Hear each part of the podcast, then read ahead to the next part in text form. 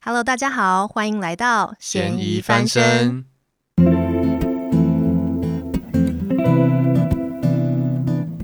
我是贤，我是怡，我们是两位职涯咨询师，我们会在这里跟大家聊聊职场、生涯、人生的大小事。希望透过我们的分享，让你得到生活或是工作上的灵感，让大家都有机会咸鱼翻身。哎、欸，比方我准备一个东西要送你，好，给我看，什么东西？这个啊，巧克力吗？抹茶？也、yes, 这是抹茶生巧克力哦。抹茶生巧，从从日本来的。没错，就那个有名的 R 品牌。我可以拆吗？可以啊，可以啊。你拆得开吗？我我觉得这有点难拆耶。哎、欸，真的有点难拆。哦，有了，有了，有了，有了。对啊，现在吃是不是？哎，看起来很不错，可以现在吃吗？可以啊，吃吃播，吃播。我们现在认真 在拆巧克力礼物，然后这个礼物是因为贤才刚从日本回来，嗯、你要不要跟我们分享一下？就是日本行。我年底跑了两趟说走就走的旅程，这真的说走就走。我在同一天之内，先决定去这个日本，然后。早上睡觉起来，我又决定要去泰国，所以我就在立马买机票嘛。对，我就在十一月底先去了一趟泰国，然后隔一周回来，我又跑了一趟日本，都是非常、哦、对很 random、很 casual 的旅程。跟谁啊？日本这趟跟我们另外两个大学的好朋友。好好好。然后这趟比较特别的是，有一个妈妈，她带着一个刚满七个月，对，我们在日本的时候，她满七个月了。的一个小女娃，嗯嗯嗯嗯，然后我们度过了一个很温馨的六天的旅程。我们去看富士山，看到了，嗯，他他所以他带小孩去嘛，对不对？对啊，对啊。这件事情，这件事情就是你有觉得，因因为其实他带小孩去，然后跟着你们两个一起去，就是这件事情还蛮特别的。你自己觉得这件事情，你有你有什么想法？我觉得。他的小孩很乖，所以没有造成就是，你说他小孩好可爱哦，哦，然后很很很很，其实没有我们想象中的，就是就是怎么讲呢？就是我们还我们还是很 enjoy 这趟旅程，嗯嗯，然后大家还是就是该看的啊，该玩的啊，嗯，还是很舒服的一趟一趟。一趟小旅行这样子，嗯嗯嗯嗯嗯，我我其实有看到你们那个富士山的照片，对不对？就是超级清楚，超美，我们人品爆发，人人品大爆发，才就是可以拍到如此如此美丽的富士山，害我都想去了。去啊，走了，说走就走。好，我们有一天要去那个日本露营，哎，可以哦，目标有有 有一集一定要在日本录到，对，看我们什么时候会成真。好，好像明年的某一天我们可以去。好啊，好啊，就是我们讲到那个呃，带着小孩去出国这件事情，嗯，我觉得就是我看到我们的大学同学做这件事情的时候，我其实还蛮佩服的，因为我非常少有朋友有办法，就是在育儿的情况下还有办法带小孩出国。没错，其实也就是会连接到我们今天想要讲的主题啊。嗯，兜了这么大一圈，塞老多的梗。其实我们就是会回到我们今天想要讲的一个很重要的一个翻身哦，因为我们现在还持续在翻身系列嘛。今天会讲到了一个，就是在生涯或者职涯当中会遇到所谓身份翻身这件事情。没错，然后因为我又特别觉得人生中身份的转换对于一个人的。生涯是非常重要的，尤其是成成为父母。没错，嗯，那我自己就是身为女性，我又特别觉得，身为妈妈，就是成为妈妈的那个过程，其实对于你生涯上的很多的呃决策，或者是职涯上的一些改变，都有蛮大的影响。所以今天就蛮想要聊聊这一个主题。对啊，之前姨就有跟我聊过，这是她最想录的，其一个主题之一，嗯、那我们今天呢，隆重邀请邀请到，我们真的没有想到，我们那么快就会邀请访问呢，对，我们就可以访问来宾呢，好开心哦！没错没错，我们今天呢邀请到我们贤之前一起工作过的一个好朋友，贤不就是你自己吗？对啊，我自身，他来跟我们聊聊。我们认为他就是会想要邀请他，就是因为我觉得他在为人母的这个过程中，他也经历了一些职场蛮重要的变化，然后他做了一些选择，嗯，然后现在我们认为这个过程当中蛮多东西可以可以多聊聊，然后看看从中可不可以有有一些东西可以让大家，比如说听得有共鸣啊，或是说可以带一些想法走的，嗯嗯，从这样身份。身份转换、身份翻正的过程当中，嗯嗯嗯嗯嗯。嗯嗯，所以我们现在就隆重的欢迎 Peggy 哟，Hello，大家好，我是 Peggy。Peggy 现在很紧张。对对，因为呢，这不但是我们第一次采访人，这也是 Peggy 第一次录 Podcast。对，我第一次抛家弃子，放我老公在家里一打二过来录这个 Podcast，多么开心啊！感动了，多么的开心啊！多么的准备，等一下要奔回家。好啊，其实 Peggy 是我之前在。呃，金融业、金融保险业这个领域呢，碰到的一个工作上跟生活上的一个好朋友。嗯、那我们工作上其实一起经历过一些大大小小事情的专案啊。然后从他身上，我看到很多很棒的特质，我很欣赏的特质。那之后，他算毅然决然吗？我可以这样讲吗？对，毅然决然，毅然决然，对对对，嗯、他决决心背负起这个为人父母这个重责大任。也不能再等了，也 要讲年龄了，是不是？不要 不要，不要。好，我们先不说，我们先不说。嗯、对，所以今天会很开心可以跟 Peggy 聊聊在这个身份转换上面的一些过程。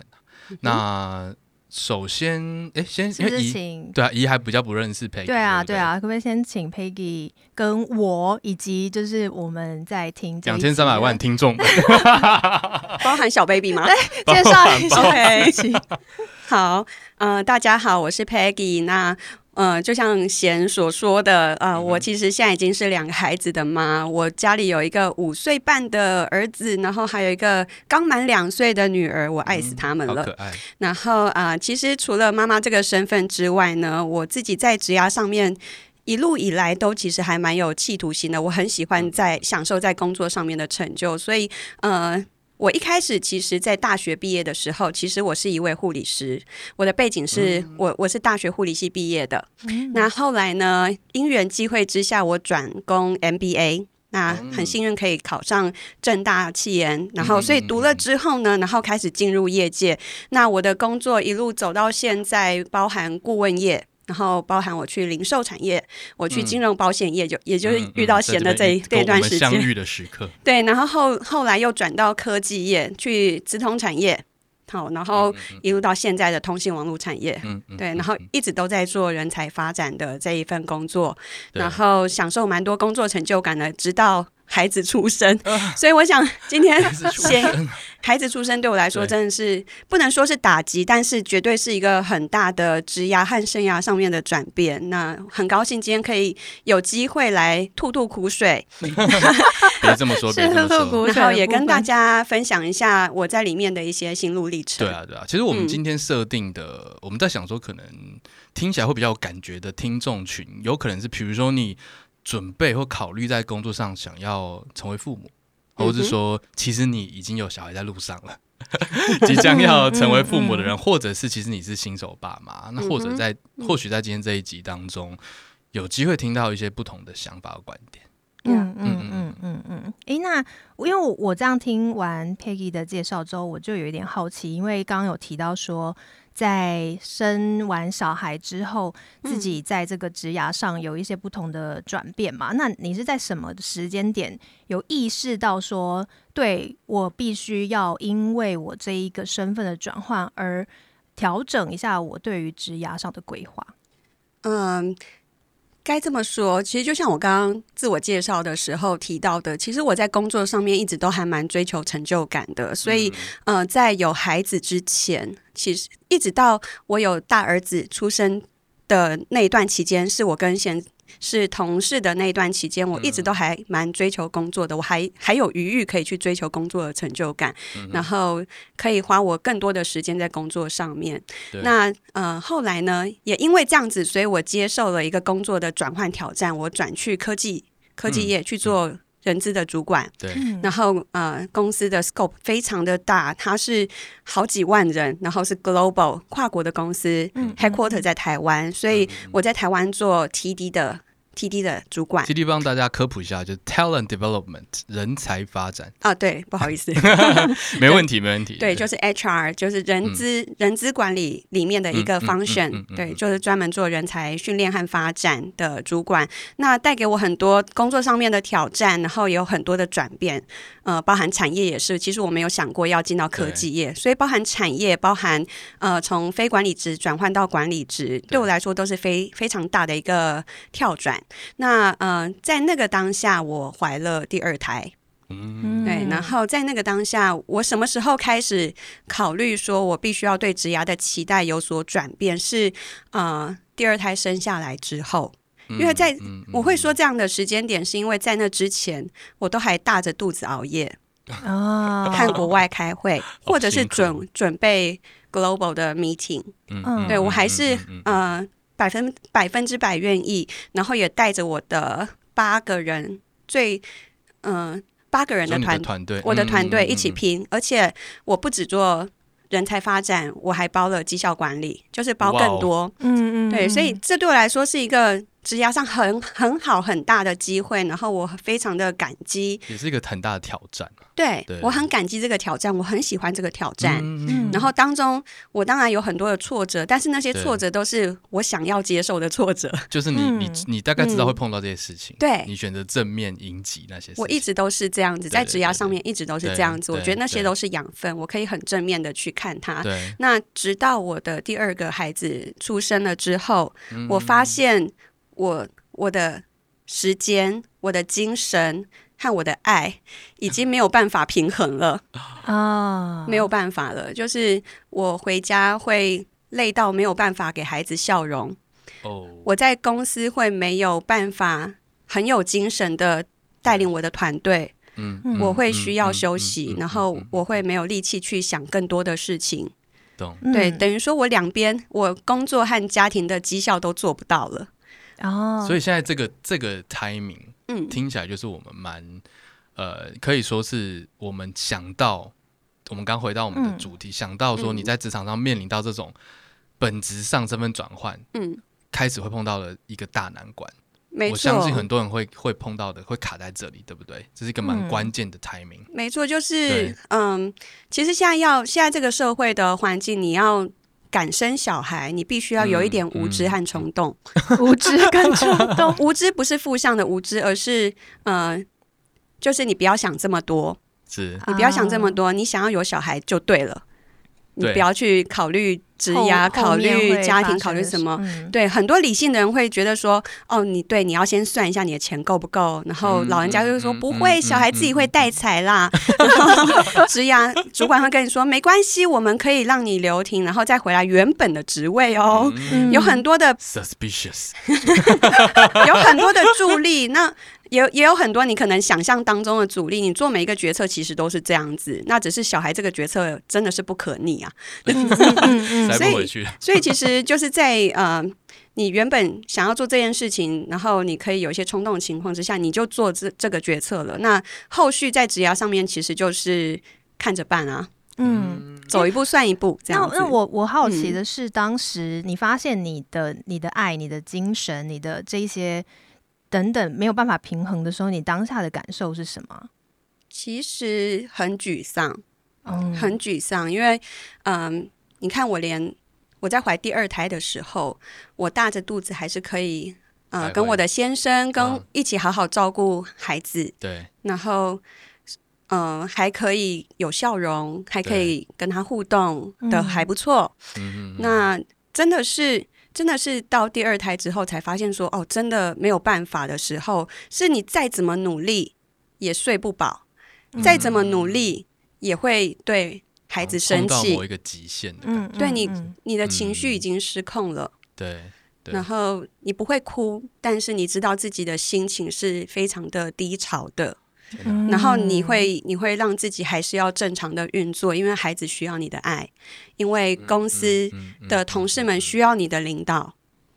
你不能倒，你两边都不能倒，但是你知道你自己已经没有办法承受了。嗯，听起来真的是很难想。我我可能身为目前单身男性比较难想象的 的情境啊。但我相信很多母亲、很多妈妈在面临这个状况的时候，应该会有很类似的感受。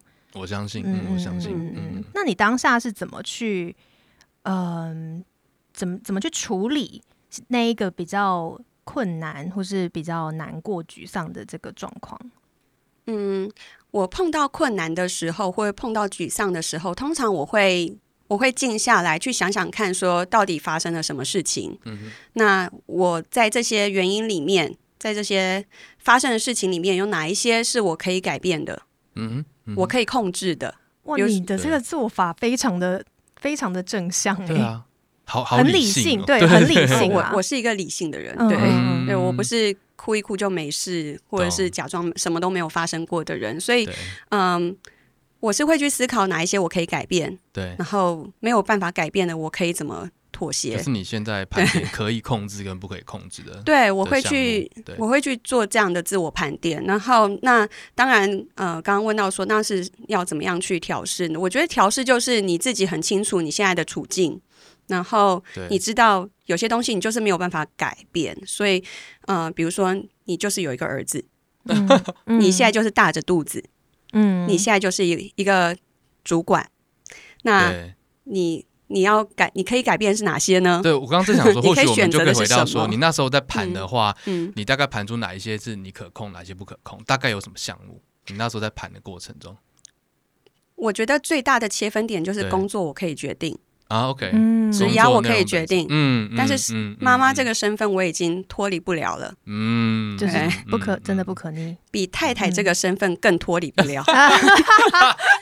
维护啊，维护啊，是 吧？是吧？是是是，对呀，是是是，对，所以呃，这我觉得这个抉择就很明显，没错，就是嗯，我必须要放下我本我本来非常有企图心，然后非常有热忱的这个领域，把自己慢下来，然后好好的去把妈妈这个角色把它扮演好。嗯，对，因为这也是我我很热爱的部分。那当然，呃，在这样的抉择之下，你就会发现说，你妥协的那一块，其实在一开始，嗯哼，甚至是直到现在都是很有感的。你的妥协，嗯嗯嗯，给你带来价值，当然也给你带来一些你短暂性的觉得遗憾，懂，嗯，或是不安，这一定会有，没错，没错，嗯嗯。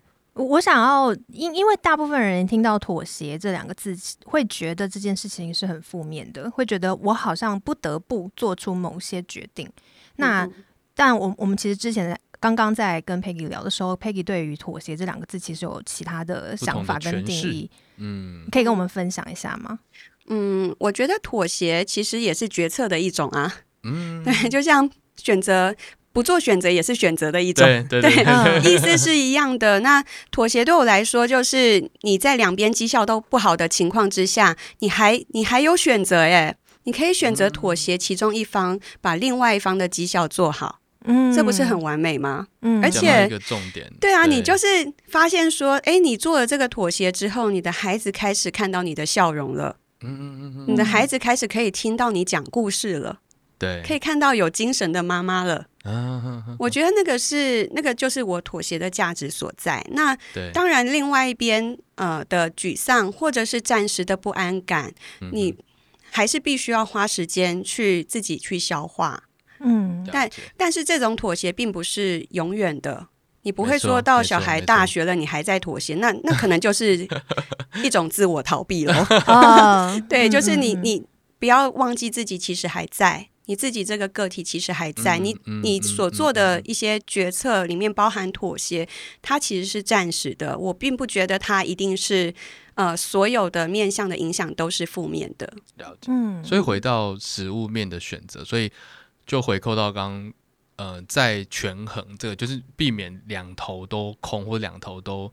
绩效不好，对，两头绩效，妈妈的，就是当为人父母的绩效不好，工作绩效也不好，嗯。的情况之下，你做了一个实物上的选择，就是你选择先 step down from，呃，我总常讲英文，突然就是呃，你从管理职的角色，嗯，哦，暂时先卸下这个角色，没错，然后你让自己换了一个环境，对，但是能够在兼顾。呃，可能收入也好，或者是说工作的平衡啊、稳定性的情况之下，嗯嗯、在这个所谓的权衡之下呢，你转换了一个身份跟环境。对啊，其实、嗯、其实就是完全打中我自己原本的决策，就是我觉得呃，我我每一份工作的转换，其实都是一个缘分，不是我、嗯、不是我自己去强求的。那我觉得老天对我也算待我不薄啊，在我需要做这样的决策的时候，有人来找我，有这份工作来找我，是。那刚好可以满足我在工作这方面的妥协。然后让我的收入没有减少，所以我觉得自己算是非常幸运的了。嗯嗯，其实这边我觉得会连接出一个，觉得今天可以跟大家讲到了一个我们在职涯咨询中一个很重要的面向。嗯，对，它其实就叫简单说，它就是价值观。对，就我们觉得说，嗯、呃，我们通常会讲说价值观。平常其实不太会有太大的转变，可是他在面临某些事情的时候，有可能会有蛮大的转变。就是当你在人生中发发生一些重大的事情，或者是你的身份上有一些转变，这这种情况其实会蛮容易让人的价值观会有不一样。没错，没错。嗯嗯嗯。所以从刚刚的过程，大家应该可以感觉得出来，Peggy 她其实经历，她经历了一个蛮大幅度的价值观转换。在刚刚我们在讨论她，尤其是第二胎出来之后，嗯嗯、他面临到了某一些可能生理跟心理上的极限，她看到了 limits 之后呢，她选择就不管我们要讲她妥协也好，或者是说，他也是一种生涯上的、职业上的选择。他在这个阶段，他有一些新的价值观。顺序跑到前面的。对对对对，嗯、对。那我们在这里，因为时间的关系，我们刚刚其实有跟 Peggy 稍微聊过，嗯、就是有关于这一个价值观的排序的事情。我们是用了呃职业毛的这个理论，这边有有十个不同的选项，然后我们刚刚也有给 Peggy 选了。我我先说一下这十个选项是什么哈。好，它其实是在你职涯的选择当中，你可能会重视哪一个面向？那这十个是呃技术专家。然后，经营主管、独立自主、安全稳定、创造企业、服务回馈、呃，冒险挑战、生活平衡、收入丰厚和追求艺术，这十个面向。那刚刚 Peggy 是说，他现在目前的价值观对他来说最重要的三个是前三名，前三名是独 A 安全稳定，对，收入丰厚和生活平衡。没错，嗯嗯，对，顺序最重要的是生生活平衡，对吗？嗯，然后接下来是安全稳定，然后接下来是收入丰厚这件事情，对对。然后我们那时候我们就有接着去问说，哎，那如果回到原本的 Peggy，就是原生的 Peggy，你会怎么去选择这个十个职业价值的定锚？嗯，Peggy，你要你你可以再大概跟我们分享一下你在。呃，原本应该说，在你生了第二胎之前，你的价值观选择是哪三个？哦、呃，我最重视的是，嗯、呃，技术专家，我很喜欢当领域专家的感觉。嗯嗯嗯、然后再来就是，我希望可以冒险挑战，对不同的不同的呃新的议题，这会让我非常的想要再往啊、呃、自己的领域去精进。是，这是第二名。然后第三名是经营主管，因为我觉得你要做。呃，更挑战的事情，其实经营主管这个角色可以给给你很多舞台，所以在嗯，嫌疑让我选的时候，这两位 听起来好像一位，在嫌在嫌和疑让我选这十个项目的时候，其实我毫不犹豫的选了这三个。对，我们其实我觉得这很有意思，因为大家有发现这这个前后的转变是完全不一样的价值，等于是它价值体系是完全不一样的。六个，对，它甚至没有任何一个是重合的。的 对，我们可以回应到说，一开始他选择技领域专家、技术专家，然后希望冒险挑战跟经营主管，其实这个价值观都反映了刚刚 Peggy 他提到说，他原本在金融保险领域，然后后来获得那个科技业的管理职的机会之后，他毫不犹豫的。毫不犹豫冲出去了挑战，那这个动作它实它就实现了，它它一样是在人才发展的领域，它可以继续深入，并且它可以透过管理的角色去发挥这个价值，同时它其实也是在做一个冒险跟挑战，嗯，要去带人，要去熟悉新的环境领域。我这个动作，我相信那时候 Peggy 你在做这个选择的时候，应该是觉得一个很开心的过程吧。是啊，甚至有点兴奋的感觉。没错，在做这个决策的当下，我是充满希望的，嗯、然后觉得有这个、有这个机会，我真的是太幸运了。对对，我到现在还是这么认为。是，嗯，所以我觉得他就是刚好能够完整的去贴合跟反映那时候对你来说很重要的三个价值观，那也顺势延延伸到我们刚刚讲的，在这个第二个孩子出生之后的那个价值转换的过程，这个就是我们觉得很有意思的地方，它完全转换到所谓的生活平衡、安全稳定跟收入丰厚，但是其实在 Peggy 第二个做的选。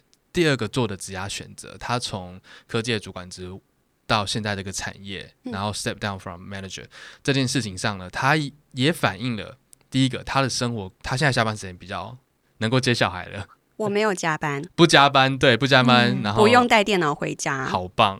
然后他相对来说，其实他的 package 是可以 keep 原本的管理者的 package 的，对。对，所以他在收入的部分其实也有维持到收入的这个价值观的反应。那同时，这个工作相对来说，其实也是相对能够提供安全的环境，比较稳定，非常稳定。对，嗯、所以他也如实的反映了现在最重视的三个价值观。嗯嗯，你当时在做这个抉择的时候，是有意识到你重视的是这三个面向，而做了这样子的选择吗？还是真的是一切很非常的刚好？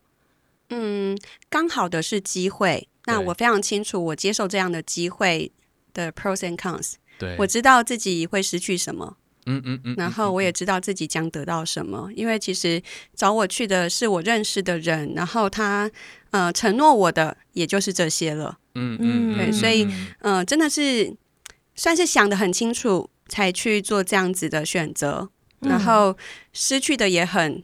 很明显，嗯，对，那得到的也很明显了，嗯。可是我我刚刚听完，我其实有点起鸡皮疙瘩。刚刚 Peggy 讲，怎么冷气太冷，是不是？不是，可以调整一下吗？因为因为因因为我觉得他讲的一个讲的一个概念是，他其实非常的清楚，知道自己想要什么东西。我知道我可以放弃什么，我知道我会失去什么，但我也知道我会得到什么。我知道我在做什么事情啦。那这件事情其实也是我们常常跟来访者在说的，就是你要很清楚你的价值观，为什么你的价值观对你的抉择来说这么重要？嗯、是因为如果你今天连你要的、你所重视的东西都不一样的话，你真的会觉得那个看起来好像也很棒，这个看起来好像也很好，那我就会变成一个价值观模糊的人的渣男。哎、欸，对，价值渣男，如在在感情上就真的是会变成这样，就是这个女生看起来不错，那个女生看起来也不错，就会跟很多人在一起。在职场上也是某种程度上也是这样子啊，就是你可能真的就会不知道方向，你不知道你应该现在要去这份工作还是那一份工作。但如果你很清楚的话，虽然你知道就是。呃，你将会失去什么东西？嗯、可是你也知道，同时知道你正在满足你的一些价值观。对，所以我觉得刚刚 Peggy 讲这件事情非常的重要。我其实回应刚刚已讲的，我们在练习挑选过程当中，我很惊讶的是，其实 Peggy 选的很快，你几乎没有什么犹豫。你刚你有印象吗？我们刚刚在那过程当中，哦，没错，你几乎没有什么，你想想看一看，然后大概确认一下他的一些定义之后。嗯你就先选了前三个，然后我们叫你在选原生的你的状态的时候，你也几乎没有什么用，你就选了那三个。是，其实这个在我们在，比如说我们在跟很少遇到，很少遇到，因为通常对自己价值观那么清楚的人 很少，不多，所以我没有找你们呢、啊。哎、欸，这样这样有利于这个节目。没没，很棒很棒，你很棒，很棒啊！对，其实我觉得他就回扣到，所以听的听到目前为止，听众朋友应该是可以知道 Peggy 这个他他他的。个人特质蛮明显，他他是相对理性的人。我认识 Peggy，我知道你有感性的那一面啊，但是你可能主导的外显的是理性的你。然后你知道自己要什么，不要什么，你知道阶段阶段性的在推进的过程当中的取舍对你的意义是什么？这样，但是确实比较可惜的是，其实蛮多人在工作上会有职涯上，不管是这个身份的转换呐也好，或者说自己要不要换，问题可能从我要不要换工作。我工作要不要调整？我要不要争取这个？我要不要争取那个？到我要不要成为父母？很多事情，很多时候大家可能没有办法那么果断，或是爽快完全认同啊。对对对，那我们今天可能给了一个背后的逻辑是，有可能就是你可能没有好好的了解，对你来说什么是重要的价值观。嗯，那这个价值观会不会随着你人生比较大的阶段转变而做出改变？嗯，那你有没有在转变过程中也去重新的盘点？现在对你来说，你真正在意的、你重视的这个人生生命中的排序是什么？嗯，不过我要回应一下贤贤刚刚说的，嗯嗯嗯、其实就像贤刚刚说的，呃，你知道我有我是以理性主打理性，但其实你也看过我感性的一面。我，我想，嗯、呃，我我跟所有人是一样的，就是我有理性也有感性。那其实不是说你很清楚自己想要什么，不想要什么，该放弃什么，你就不会有情绪，并不是的。其实，嗯、呃，我跟所有人都一样，在这个决策之后。的转换，其实不时的沮丧还是会找上我，因为我、嗯、我会想起我放弃的那一些，嗯嗯。嗯嗯、我好想要，是很舍不得，对不对？我舍不得、啊，尤其是我，我好爱我我的团队，我好爱我的工作，嗯、但是我却没有办法在最后选择。留下来跟他们继续一起一起打拼，嗯，对我我都还记得那个时候，我跟大家讲的时候，嗯嗯，嗯他们的眼泪，哦天哪，我我记得，然后我到现在我还是很想念他们，然后我们当然也有联系，嗯。嗯嗯、那我我知道那个是我。真的打从心底还还是很想要的。如果有听到这一集，有听得出来你在说他们，Peggy 的爱传递给你们，有听到了吗？我我爱你们。Peggy 只是暂时让他选择一下不同的 path 啦，他搞不好会再回来哦。会的，我觉得，嗯，有一天我一定会回到我自己很爱的这样子一个工作环境，然后去发光发热。我觉得，呃，在你放弃的时候，放弃应该说在。阶段性的放弃某一些职涯的机会的时候，你不要觉得自己已经放弃了全世界。其实你还是有机会。我我一直都相信，只要孩子稍微长大一些，我的生活可以稍微呃比较稳定一些之后，对，那我必须要放手让孩子飞，也让我自己再再次起飞。这是我觉得这是对我们两边都好的事情。嗯嗯。那我们来多聊一些你的。育儿这件事情的一些背景知识，让大家多了解一下你是面你在面临哪一些现实的状况，好不好？妈妈最喜欢聊育儿啊。对，我们就现在就来，我们话锋一转，来聊一下育儿这件事。你你的知识体系是，你有哪些知识体系？你在做这个决定的时候，你有考虑进去吗？就老公而已吗？对，所以所以老公很给力，这样子。老公很给力。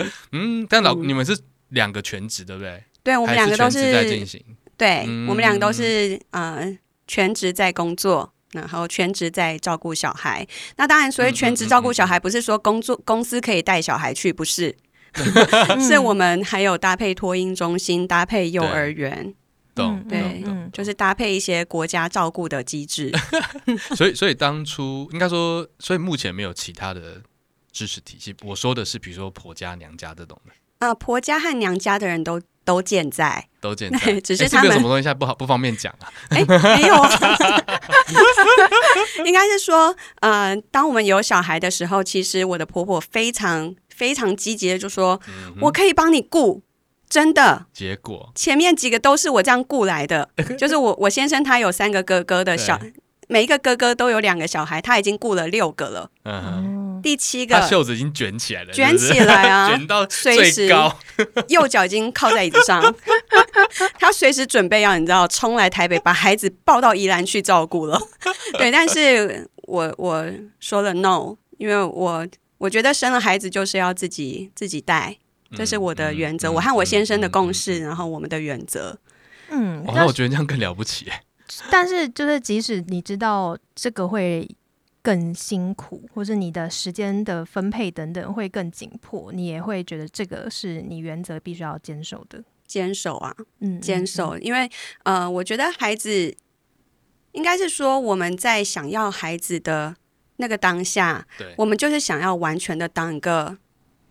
爸爸妈妈没有想要当假日爸妈，嗯，没有想要跟孩子分开。那我如果生了孩子，然后就让他在婆家、在娘家生活，然后平常跟我们没有互动，只有假日的时候回去看他一下。其实我们打从心底没有想要当这样子的父母。理解的，应该说你们的，嗯、我觉得当然这件事就回到，嗯，我相信对每一个。夫妻关系，他们所承受的，不管是支持还是说压力，或是说他们可以盘点跟运动，应该应该每个家庭是非常非常独特或不不一样的。我我相信，对啊。但是我们可以听得出来，Peggy 跟老公的共识是这样子，他们想要在。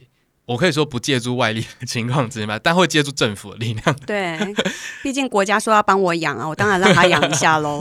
所以对你们来说，你们你们的的育儿的核心价值会希望从这边出发，没错。然后你们就会从这边开始去，呃，回到工作上的，回到工作上的考虑。这样，所以时间分配啊，工作选择啊等等，就会从这边出发。没错，其实就是你自己知道这一方面是、嗯、呃两夫妻的共识，然后也是你自己设下的原则，你当然就不会想要去打破它。没错，那不想要打破这个原则的前提之下，你其他地方你就得去做做妥协。嗯嗯嗯嗯嗯嗯嗯，对啊。那你们现在在育儿的跟工作之间的时间分配大概是什么样子？我蛮好奇的。就是上班就是上班，嗯、下下班就完全是育儿的 project。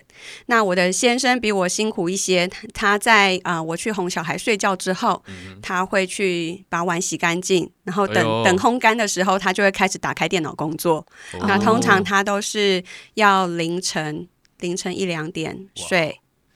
对，但但是他的工作弹性比较大一些。比起我，比起我弹性大一些，但是我的优势就是在于我可以准时上下班。对对，然后那这样的话，我们就可以一起去接小孩，然后一起展开下班之后的另外一个 project。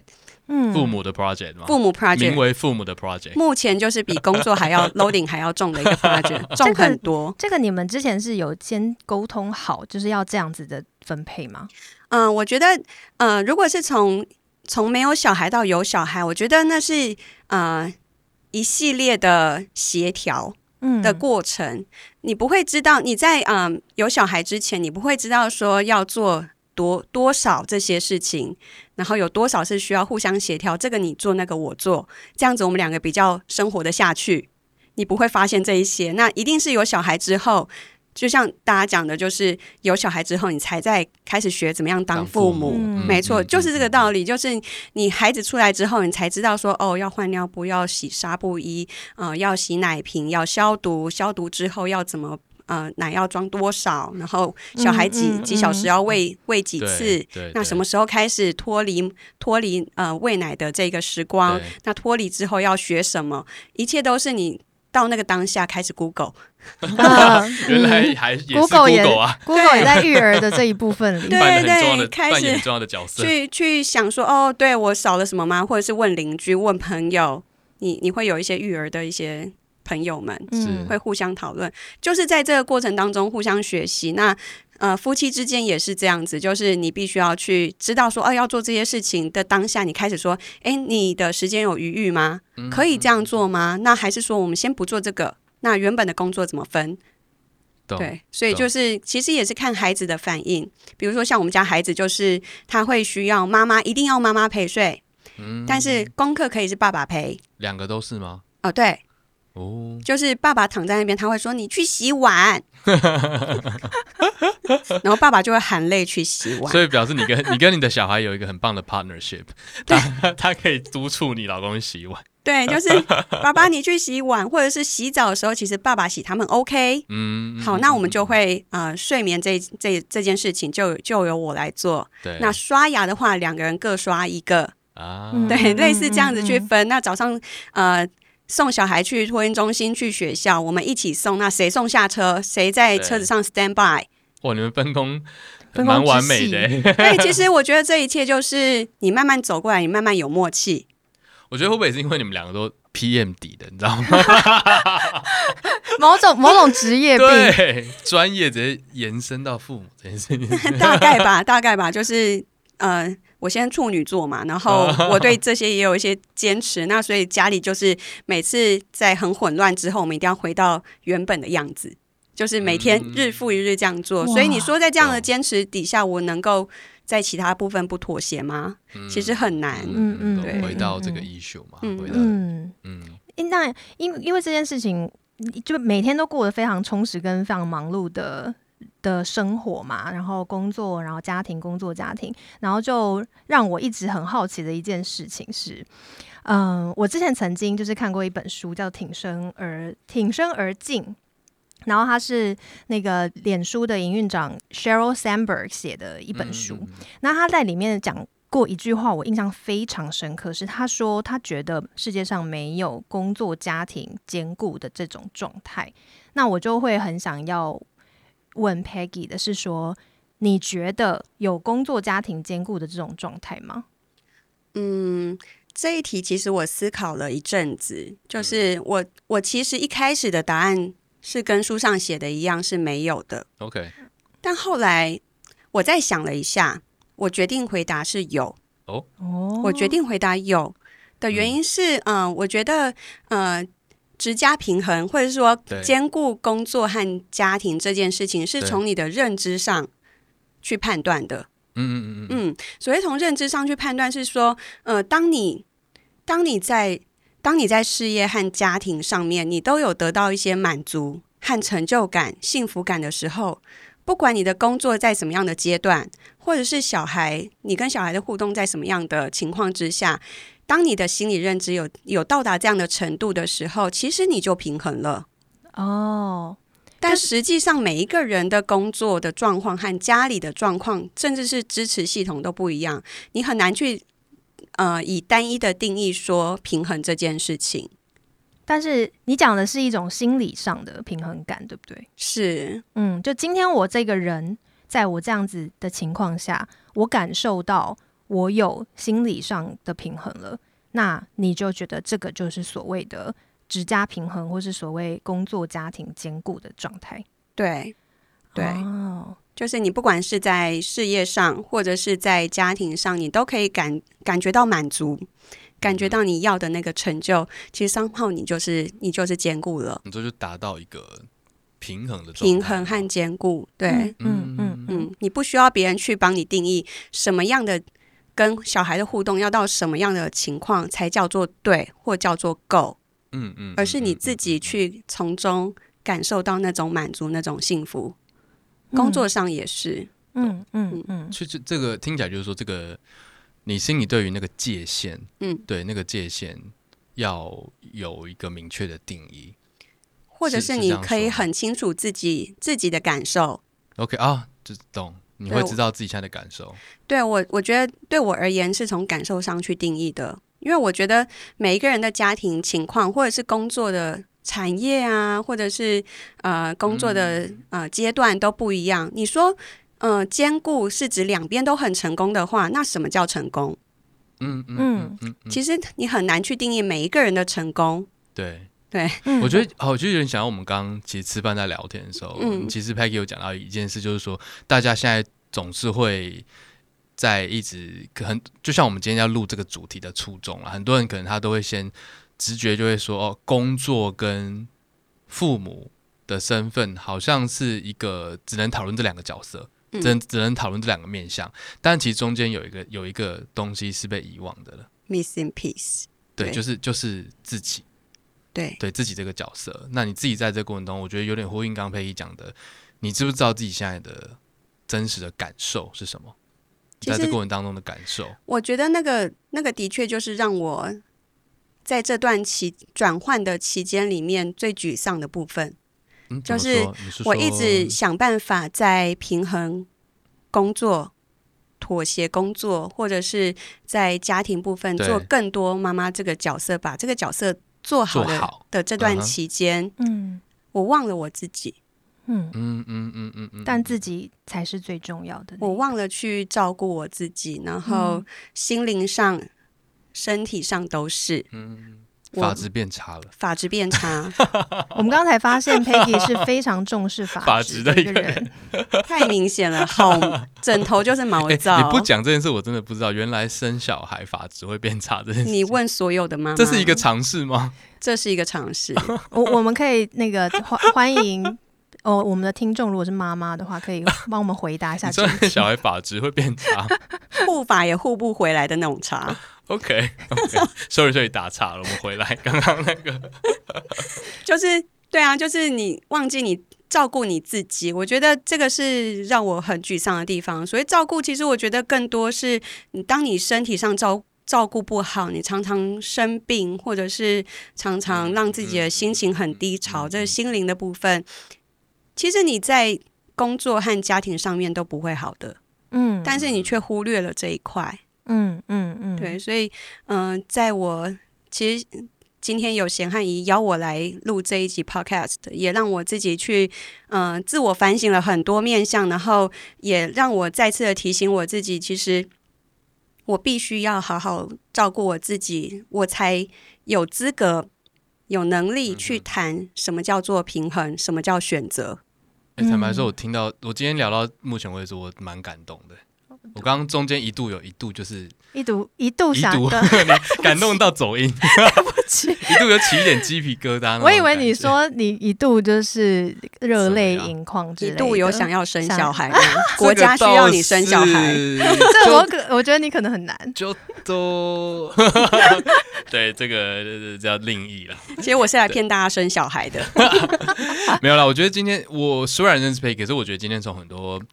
我其实没有这么认真的去跟你聊过，你在，因为我我比较像是从旁看，我其实老坦白说，我从一个很客观第三方的角度，我并不知道你可能心里经过这么多转换或考量，或是你刚刚讲的，你现在其实那些沮丧的情绪等等，因为其实我从旁边看，我就会觉得，因为 Peggy 是我少见他在人才发展领域很有热忱投入、持续投入，并且想要发光发热的一个人。嗯，然后我从外面看进去，我就觉得，哎，Peggy。像当初在金融保险业之后，他我知道他做那个选择，我就觉得 no 这没有问题，他一定可以胜任的。然后我也很开心他做这个选择。然后之后哦，我知道他在做后面那个职业选择的时候，我也觉得 OK，Peggy 已经想清楚他要干什么了。然后我觉得他不管去哪里，他应该都可以做得好。所以我，我比较单纯，我会觉得我从外面看进去，我我只会觉得说，就是你你掌握的很好。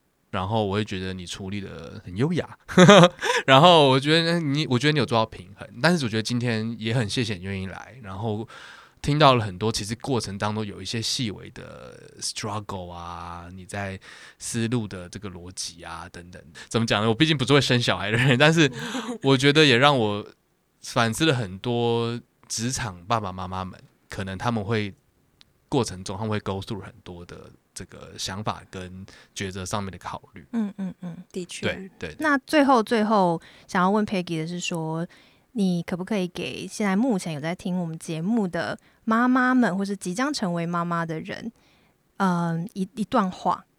嗯，好，嗯，我觉得要给所有想要当妈妈，或者是现在跟我一样都已经在当妈妈的女性们。我想要跟大家说一声，我们都辛苦了，我们真的都辛苦了。在有孩子之前，我们都是家人的宝贝，是老公的宝贝，我们可以拥有完整的自己。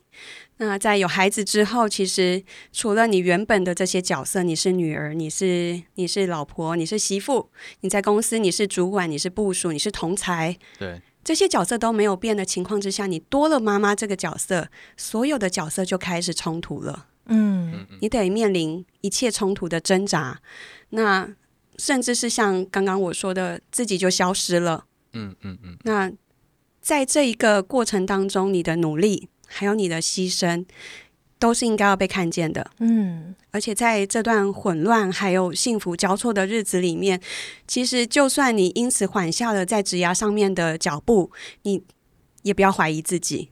嗯，你要记得照顾你自己，还有肯定自己。那无论角色再怎么变化，我们就是那最应该被好好珍惜的那个自己，永远都不会变。嗯嗯嗯，也太感动了吧？对，我都要哭了。那那那有什么要对爸爸讲的？又突然打气氛破坏了，气氛破坏者。不会啊，对啊，爸爸角色也很重要吧？我听爸爸很辛苦，你们不要小看爸爸。在没有后援的情况之下，爸爸真的是很重要哎、欸。我相信啊。对啊对，那你要对爸爸们说什么？喊话一下。嗯、我觉得大家的观念可能呃不能再停留在过去的爸爸了。就是现在在两性平权，在双薪家庭到处都是双薪家庭的情况之下，爸爸其实也很辛苦。嗯，所以我也要跟爸爸们说一声，你真的辛苦了。大家没有完全了解你的辛苦，这是你你应该要得到的。被看见的地方。嗯，对。然后，嗯，也请各位爸爸记得，就是无论太太是否有在外面工作，其实你们都一样有许多事情跟我们一样是要互相妥协。嗯，互相体谅的地方，嗯嗯嗯嗯、也请各位爸爸记得照顾好你们自己的身体和心理。嗯，对，然后也不要忘了继续把老婆当做自己的宝贝。嗯，这很重要。就是你们父母都开心了，你们 你们呃先生和太太都开心了，全家才会一起幸福。嗯，讲到这个我就。有想到说，也是我有一个妈妈朋友呢，她就我们在聊天的时候，她就说，她觉得她老公一直到第二胎生出来之后，她老公才比较进入状况，就是花了一胎的时间啦，然后能够去比较 figure out 说，可能身为一个爸爸，然后爸爸丈夫的之间的的。过程当中怎么样，真的比较那个投入这个角色，是对。那我们也期待，就是如果今天有听到这集的爸爸们呢，不要等第二胎了啦，第一胎出来的时候，第一胎出来的时候就要进入状况了，好吗？男性们，我们也也要尽我们的那个那一份本分啊。会的，会的。我我觉得，虽然我们今天讨论的是妈妈跟爸爸之间这一个身份上转换所遇到的冲突，假设你是一个。没有想要当父母的人，其实你人生中也还是会遇到许多身份上冲突的时候。那每个人人生中都身兼非常多不同的身份，没错。那当你遇到这些身份上的转换，或者是身份上的冲突的时候，我觉得刚刚 Peggy 跟我们分享的，他所在这一路上用的这些方法啊，或是他的心路历程，其实都可以带给我们一些灵感，去思考一下自己。好哦，那我觉得今天时间也差不多，嗯，非常非常谢谢 Peggy 成为我们的访谈处女秀第一人。其实我觉得，我不知道怡觉得今天的访谈怎么样啊？我觉得很感动哎、欸。Peggy 呢？目前为止，我没有想到你们会这么感动，真的、啊，而且又配上 Peggy 很感性跟，对啊，我不知道，我觉得 Peggy 的声音就是带给一种很温暖的。就是我觉得是很真诚、很温暖的声音，然后你就会觉得哇，整个起鸡皮疙瘩。对啊，我最后来简单帮大家，因为今天聊的比较多，简单帮大家做个小结哈。我们今天聊什么？我们其实今天是从身份翻身这个议题出发，嗯嗯嗯，对，我们生涯中啊、职涯中，你会遇到很多，就是回应刚刚怡讲的，我们会扮演很多不同的角色。我们其中在对于转变的父母这个身份呢，特别有感。我们身边很多人在转换成这个身份之后，遇到了蛮多冲突的。嗯，所以在这个前提之下呢，我们今天邀请到 Peggy，好，我眼中一位，我认为，我认为是一个能够很优雅处理这个冲突的妈妈。但今天透过 Peggy 的很多分享，我们也发现说，其实看似优雅的过程当中呢，其实也经历了蛮多妥协也好，哦，沟通，然后跟很多的思量。然后，但是你在知道自己的价值观的前提之下，其实吸引你的东西，你有热情的东西，其实你还是不要放掉，持续去往那边前进。可能这只是人生一个阶段，嗯，对。那我们中间也有帮大家收敛一下，为什么价值这件事很重要。其实就是你价值观不清楚、混乱的时候，你可能在做很多抉择、很多行为，嗯，它会导致你这个也可以，好像那个也不错，这个也试试看，那个试试看，最后你就会成为一个。海王海后这样一个价值观的渣男，但最后其实你还是会回到一个比较迷惘状态。嗯，所以有机会哦，有有时间花一点时间，透过一些方式，你可以找咨询师啊，或者说你可以有一些其他的辅助工具也好哦，有机会让自己想盘点看看自己的价值观到底是什么。嗯嗯嗯嗯嗯，这样。好，那从这一集开始呢，我跟怡有一个。想法就是，我们之后在每每集的结束之后，我们会想要推荐当周一个我们所谓呃人生小物或人生好物。啊，人生好物。对人生好物的一个推荐。这个东西，这个好物可能是一首歌啊，一本书啊，一一部好的影剧作品啊，或是一趟很好的旅游，whatever。嗯嗯，但是他就是在这段时间，他他帮你的人生加分了，一个好东西，想要推荐的。那我们今天既然是邀请到 Peggy 嘛，我们就第一集，我们这个第一次的这个好物推荐，我们就把这个责任交给 Peggy 了。为什么好像要做的像置入性行销啊？其实我们要销售什么、啊？我其实还蛮欢迎。我们现在太小了，没有办法。我们也很希望有一天，你知道有一些合作模式。但是，哎，我们现在就是纯粹纯推荐。最近有什么人生让你比较开心的事情？然后想要推荐什么东西给听众吗？嗯，我觉得最近比较能够让自己开心的是，因为呃。就是工作、工作和家庭，常常这两个 project 是不二十四小时不间断的。对，那间断的只有在你睡觉没有意识的时候。所以其实闭上来，对，没错。所以其实很难有一个学习的时间，让你有一些安全感说，说对我还在继续的呃精进我自己。所以我最近呢，刚好在年底也需要去 survey 明年的一些公司学习的资源，嗯嗯嗯，刚好遇到了一个外部的顾问，因为我想要导入在公司导入 coaching。在主管层里面，这个 coaching skill，对，那他就推荐了我一本书，叫做《The Trillion Dollar Coach》。The Trillion Dollar Coach，中文书名就叫做教练，对吧？对对，就是教练，就是教练。然后他推荐我看这本书，然后最让我开心的就是我在网络上买了这本书，让我觉得 让我觉得我有照顾到自己。虽然我知道自己可能没有。没有办法很有精神的看完每一页，但是至少这本书现在握在我的手里，我就是开心。所以这本书特色，它的它的特色是什么？它的特色就是这个教练呢，他其实呃，他指导的人，应该是说他 coach 的人，对，都是戏骨的鼎鼎大名的人。然后他的他的 coaching 的呃过程，在这本书里面写成了一篇一篇的故事来跟大家分享。所以我自己其实，在推 coaching 的。呃，起头的时候能够去阅读这本书，如果我有精神的话，我会觉得非常的幸福。好，那我们就谢谢 Peggy 的推荐，然后也再一次谢谢 Peggy 今天来节目跟我们分享你的育儿过程。谢谢大家，谢谢，谢谢拜拜，拜拜。